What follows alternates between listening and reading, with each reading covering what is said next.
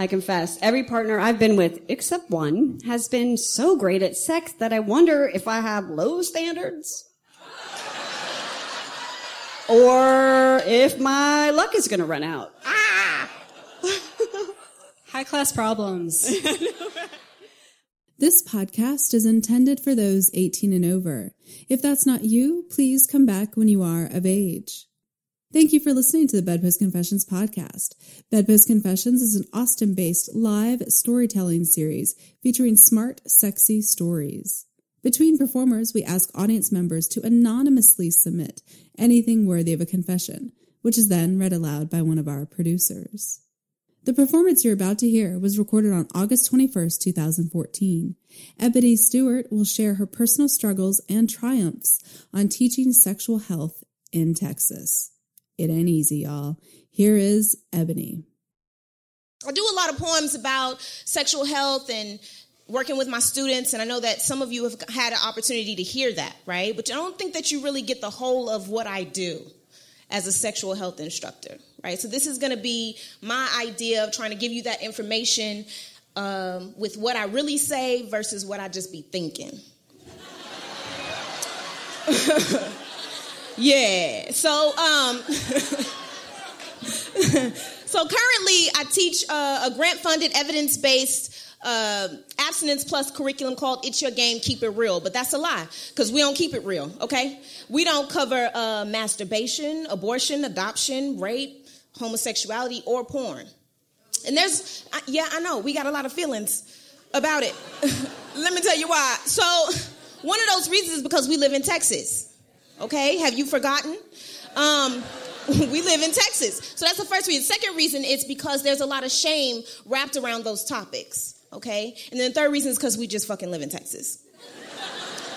so, uh, the basically the curriculum has to be taught with fidelity, meaning I follow a script. Okay, I have to say what is on the paper.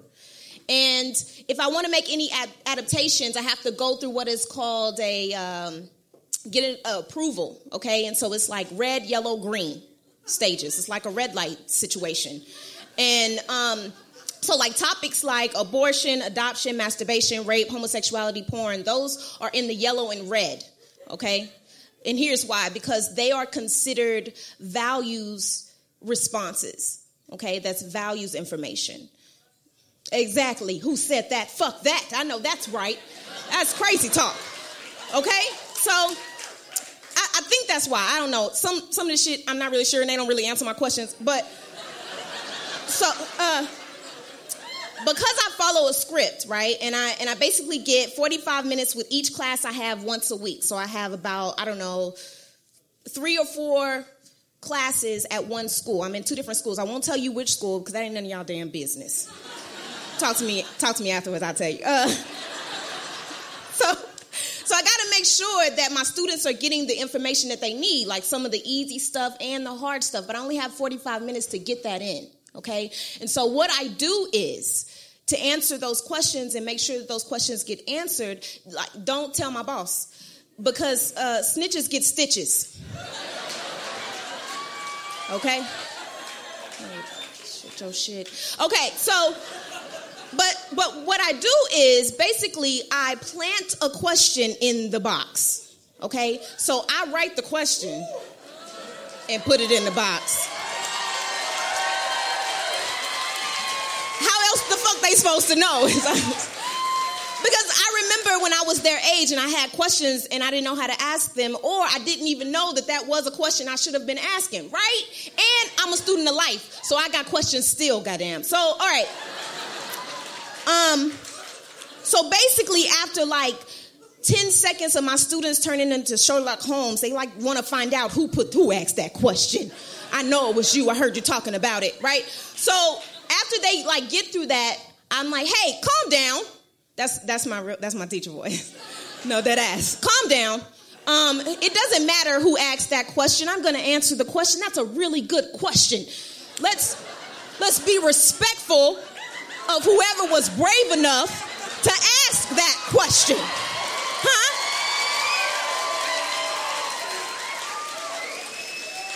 Um, so I start with the easy stuff. I start with masturbation because that's easy. Here's why it's easy because everybody do it. Everybody. Um, and if you don't do it, why you lying though? Better yet, like, why are you depriving yourself of sexual pleasure? Huh? It's like only the safest sex ever. And it's something that we've been doing in the womb. We was like, mm, yes. In the womb, you've been doing the shit. So it's like, it's natural. Everybody does it. Um, and then and then there's homosexuality, and I usually say homosexuality is when two people of the same sex are together as romantic or sexual partners. And remember we talked about vaginal, oral, and anal sex. Yeah, they can have sex that way too, right? And that's usually what I say. And if I get like a bunch of confused looks, I'm like, hey, it's it's okay, you know, that everyone loves and finds pleasure in different ways. That's okay. Um, yeah, and I often wonder if that's a values response, right? Like, should I have told them that? I don't know. But I usually do a check in and I'm like, self, self, like, huh, is that a values response? Self be like, nah, you good. So that's really just how I live my life too. I don't know. You should try it. Let me know how it work out. Um, so, so, but what I don't say is, um, I don't understand why anyone would have a problem with a person being gay or straight or however they decide to label themselves, right? Because that's like saying being being black is wrong. How the fuck is that? That black is wrong. I woke up like this. What the fuck? I am black. So that doesn't make sense. Stop policing people. Anyways, so um yeah, for real. So discussing discussing porn will get you like a few hundred giggles. Okay, they go into a giggle fest. It's like their whole bodies be, oh, Miss Ebony, please don't talk about it. I can't. I can't take it. Right. And and really, it's my boys groups that have the biggest issue with it. And I have deduced it to the fact that maybe it's because some of my boys, which I'm almost I'm almost real sure that some of my boys have fantasized about me. Okay, now this is not to say I'm the shit. no, no, no. That's not to say that, but I'm just, I'm, I'm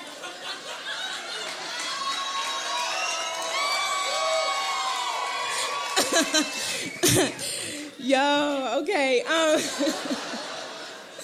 it's hot. Um,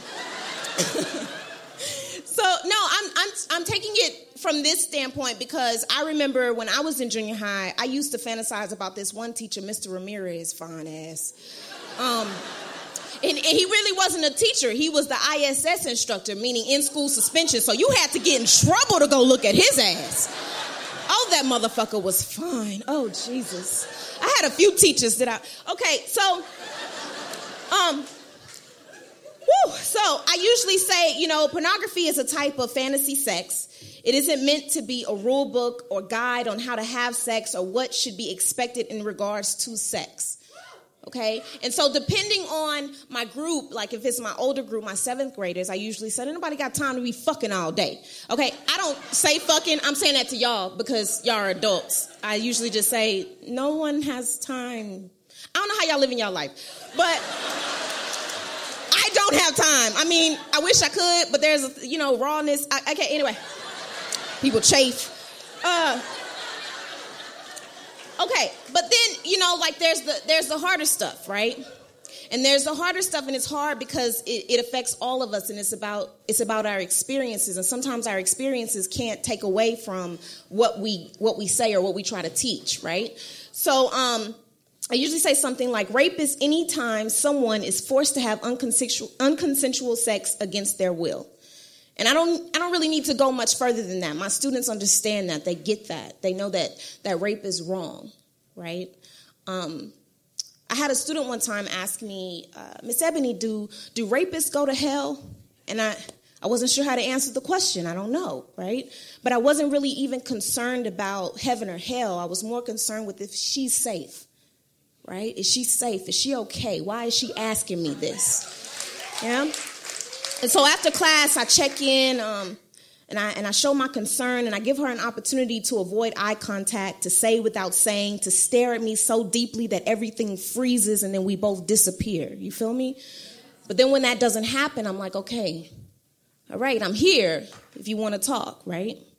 And then I, I send her back to her, her next class. Um, so sometimes when a mother or a family cannot provide for or give the baby the life they want, they make the decision to keep the baby but give it up for an adoption meaning another family has an opportunity to take care of and raise the baby instead. Sometimes the birth parents get to have what is called an open adoption, so they can still have contact and witness the coming of age of the child. Other times, it can be a closed adoption. That can happen for many reasons. And my students are, are, are usually okay with this. It's, to them, it's, it's sad, right? And there's still a bit of shame wrapped around it, but it's morally okay.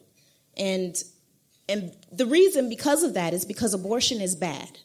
Okay, my students it's like abortion is bad, and my students say stuff like, um, Miss Ebony, that's really wrong for somebody to kill their baby. That baby didn't do nothing to them. That's just crazy to me how somebody could just take their baby's life. Stuff that my students say. And this topic is by far the hardest topic for me because one, religion seems to outweigh choice. Because two, my morals don't get to make a decision about what's best for me and my life. Three, because I can't say that I got an abortion without the immediate look of pity or the follow up feeling of shame attached to it. And four, because I can't be proud of myself for doing what was right for me and my life.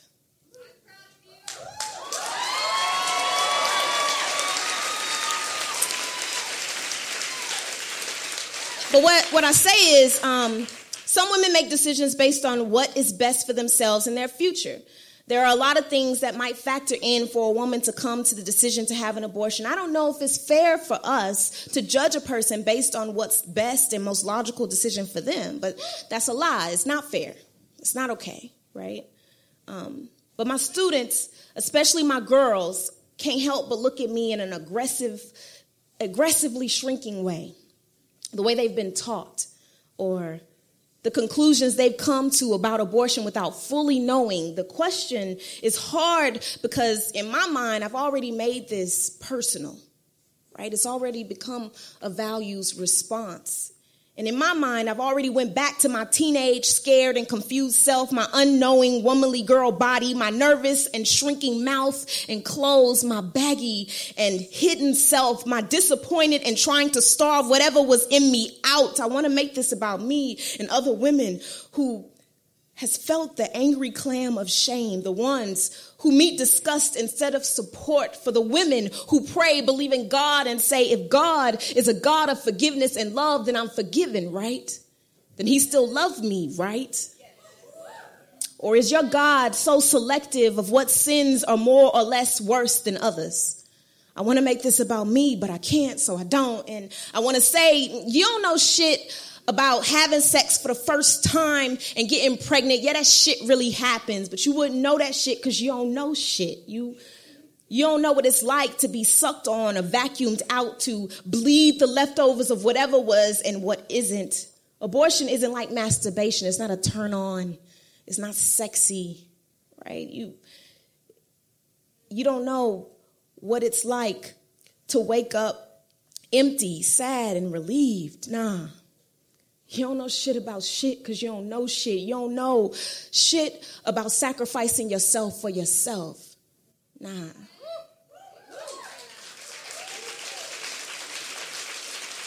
I, I want to say that, you know, having an abortion doesn't make me evil or less of a woman. I want to talk about poverty and control and women's rights. I want to make this about me, but I can't, so I won't, right? Now, I'm trying to think of something informative to say, something to make them a little bit more compassionate and just understand womanhood, right? But the bell rings. I only give 45 minutes with each class. Thank you so much. My name is Ebony Stewart. I appreciate you.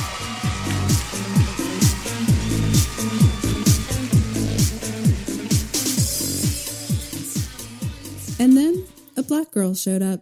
Ebony Stewart, aka the Gully Princess, is all things black, woman, and magic. She writes because she has to, teaches sex education for a living, and eats cupcakes for fun.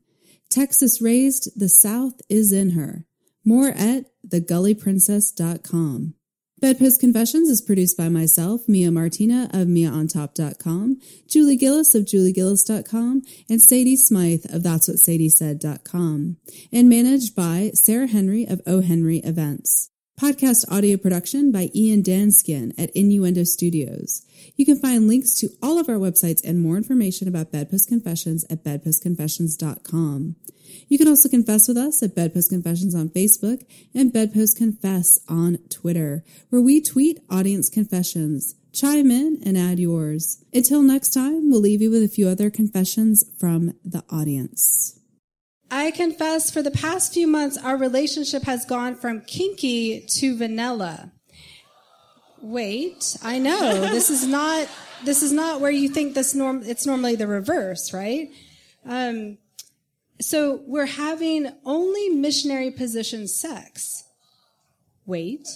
it is the best sex both of us have ever had, and it keeps getting better every time. Now go. There is nothing wrong with vanilla. There is nothing wrong with missionary. No. And there's nothing wrong with kink. You and got- there's no- they, of course they, ha- they obviously Yeah. had to switch it up. Yeah. I confessed, we destroyed the cruise ship cabin. Our love was everywhere. The ceiling, walls, floor. Those poor housekeeping ladies.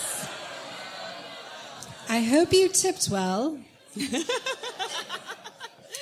I confess, I had a one night stand with a fella. I didn't get a repeat performance, but I totally would have. Instead, I recommended him to a friend. It took forever, but she finally had a romp with him and she called me to thank me because he was even better than my glowing review. I can't wait to high five her. Fuck, I want to high five you both. Yeah. Come see me after the show.